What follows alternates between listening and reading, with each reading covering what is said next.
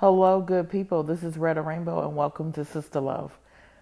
I am glad to have you all tuning in. I hope that everyone is well wherever you are in the world.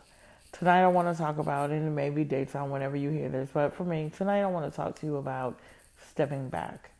Over the weekend, um, I was recuperating from some seasonal changes, allergies, things like that and I was at my local esthetician getting the eyebrows waxed and other things.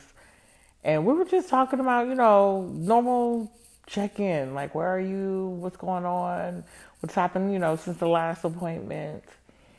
And our conversations are always broad, and I really, really love and adore um, where our conversations go.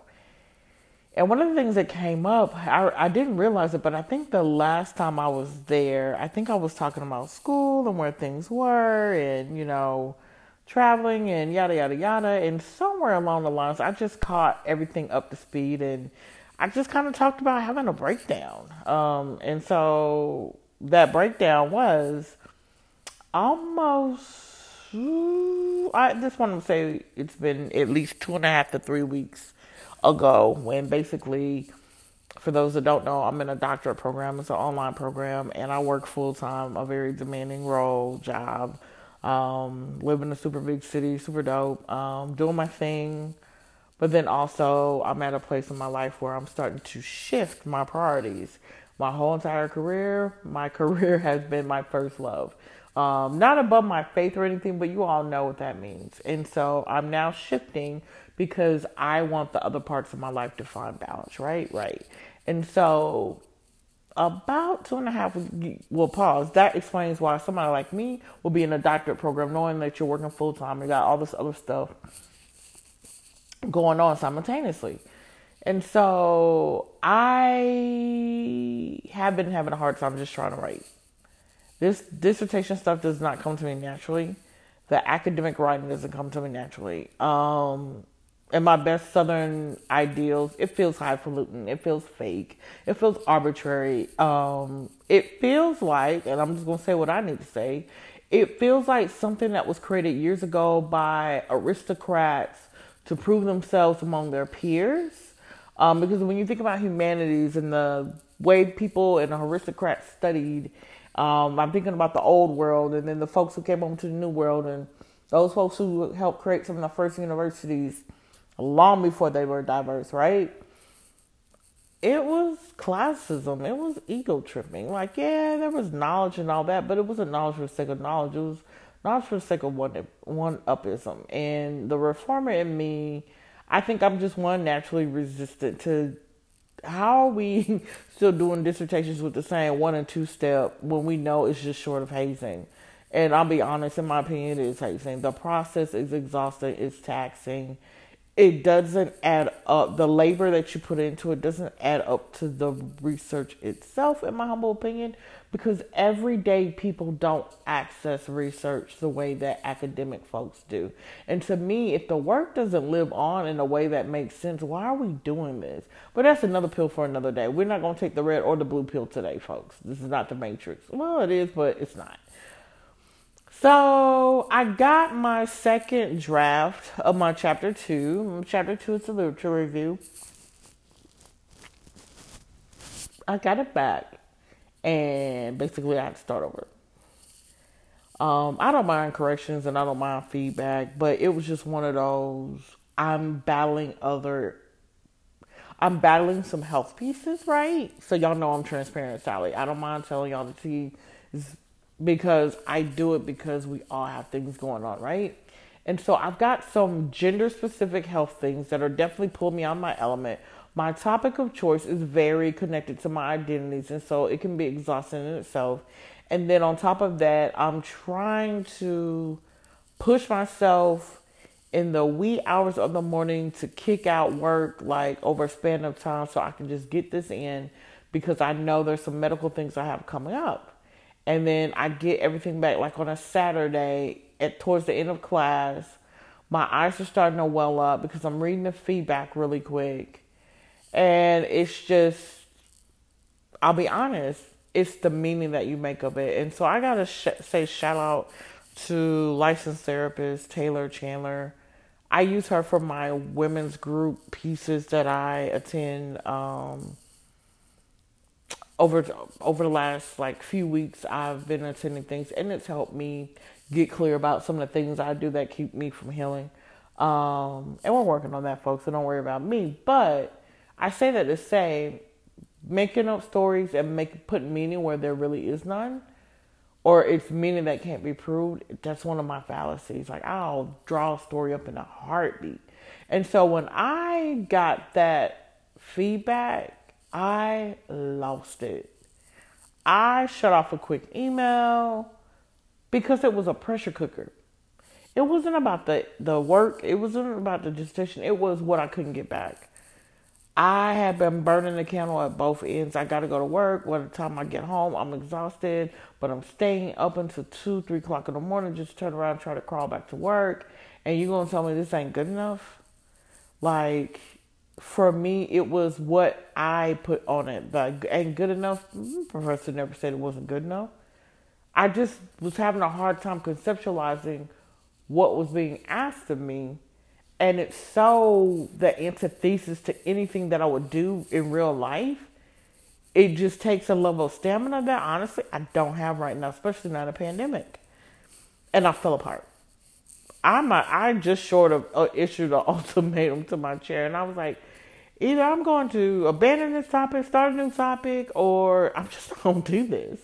And I hit my boss up on the side, and I was like, I don't know that I'm going to graduate. And I actually hit up my sisters and my mom and said the same thing, and two of my cohort friends. And I'm just being transparent about this because the old me would have just kept it inside. That part of me, like class couldn't end enough. We were having group projects in class. Like, you hear me, I'm juggling. I'm doing homework. I got group projects. All this stuff is happening.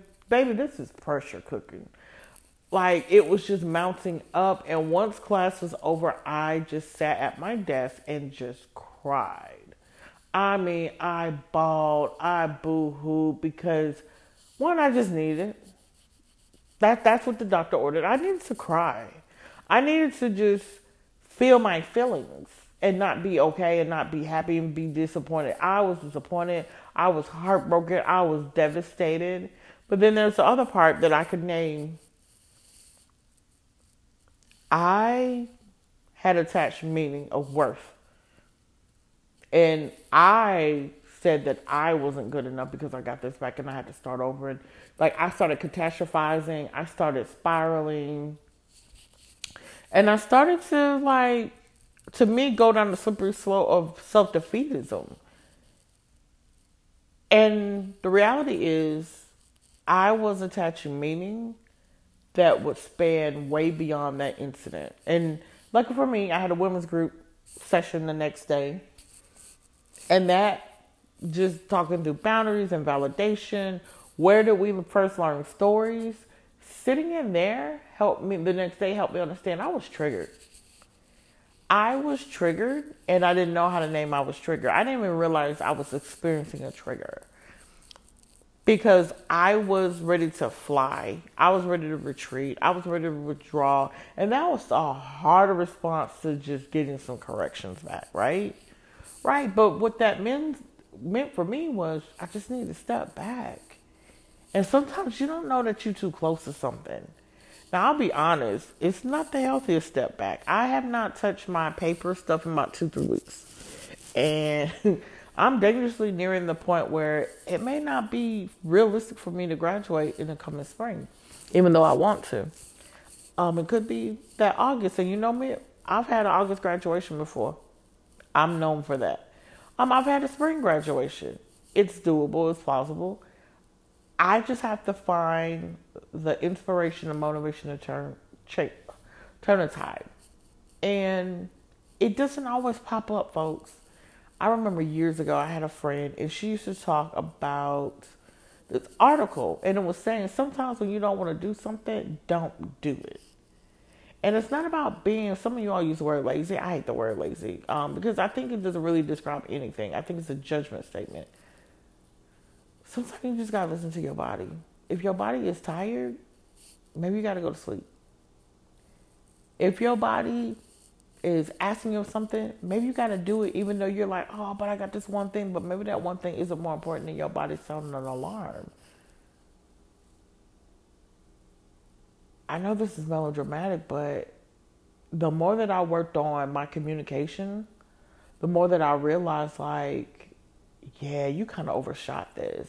And so that Monday I had a meeting with my chair, but before I had a meeting with my chair or after, I reached out. Like that Saturday, probably, like I knew I was in trouble. I knew, like, if this is where I'm at, I'm not going to make it.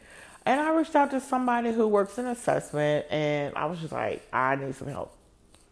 And I'm glad I did because they were able to talk me through some pieces. I had previously asked for some help from somebody else, amazing help. But the reality is, I'm the one that have to do the work, and I think I still wasn't asking the questions to help me understand why am I not getting this. But I started using more practical, like examples. Um, that Monday when I talked to my chair, and there were some good pieces that I got out of there about a dissertation. But y'all know I didn't come on here and tell y'all about a dissertation.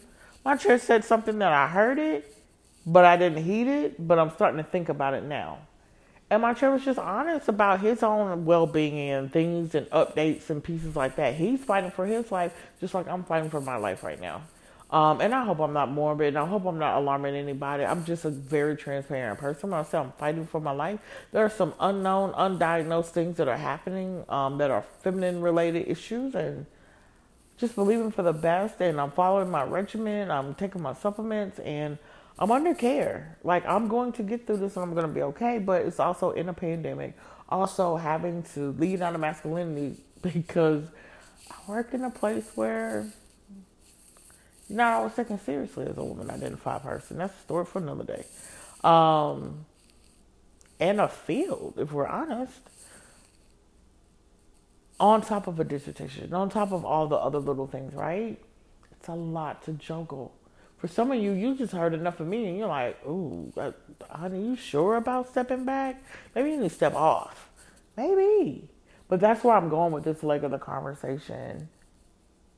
My d- chair was basically like, if you got to step out for a, a, semester, it's not the end of the world. You don't lose anything by stepping away. Because it's like, if you step away, you're not stepping away. You still are going to have to write.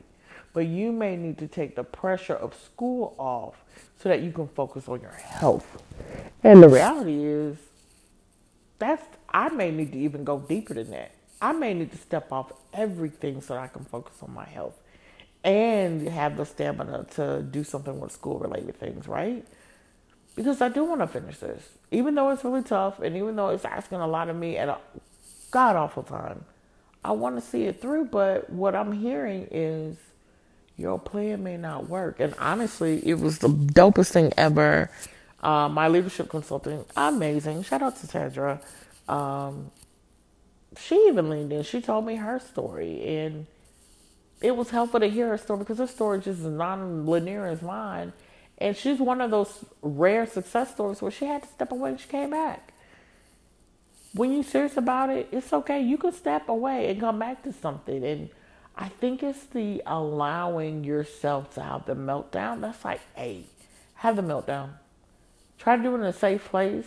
When I say meltdown, I mean vulnerable. It's okay to fall apart. Because in that falling apart, you're going to realize what you need immediately and a little bit intermediate. Go ahead and fall apart. And try to fall apart. And even if you got to think about who you can talk to before you fall apart you need people who can pour into you. Like when I tell y'all this period has been so interesting because I've had to let people in. I've had people that maybe I don't talk to on a regular basis pop up and be like, hey, you were on my mind. How are you? What's going on? I miss you. I love you. I care. And I let those folks right on in. I don't even stall. I don't miss my words. That's number two. You got to let the love find you. I'm a clear believer, regardless of your inner faith, if you ask for something, it's gonna come and find you. And even if you don't ask, it'll come find you. I didn't ask every day that folks have checked in on me, like to have someone check on me, but it's something that my belief God knew that I needed, and He provided. And it was always during days and times where I was on that last breath, like I can't. And it's like, yes, you can. Yes, you will. You got it. But it's not fake love and it's not superficial. In all those check ins, I've been able to just unpack, like, yeah, it's a juggle. It's tough. Here's what's happening with me. And um, I don't know. You don't have to have the answers. And I think that's the last part. I think a lot of this is happening to me because I got to get past uncertainty. I got to get past my insecurity when it comes to trust. And sometimes when you have control issues like that, life will come and rip your whole world apart. Just to show you one, you don't run not a thing.com. Number two, to show you what's for you is for you. And number three, to make a believer out of you of your talent, your ability, your skills, and your purpose of being here. And so I say all that to say, listen, have to fall apart, have to fall down. All it's asking you to do is step back. And when you step back, you have to, it allows you to lean into the environment and glean what is really important and what's not. What are you too close to because you, there's not enough distance to see the forest for the trees, right? It's not easy, y'all. I promise you it's not easy. But you may have to step back from something. You may have to push away. You may have to rearrange something so that you can get clear and get clarity. Whatever it is, do it because I promise you it's worth it. It is worth it to get clear. It is worth it. That falling falling out with yourself, the step back, the the regroup, it's all the way live and it's all the way worth it. Give yourself what you need. Consider stepping back if what your moment is asking you for that.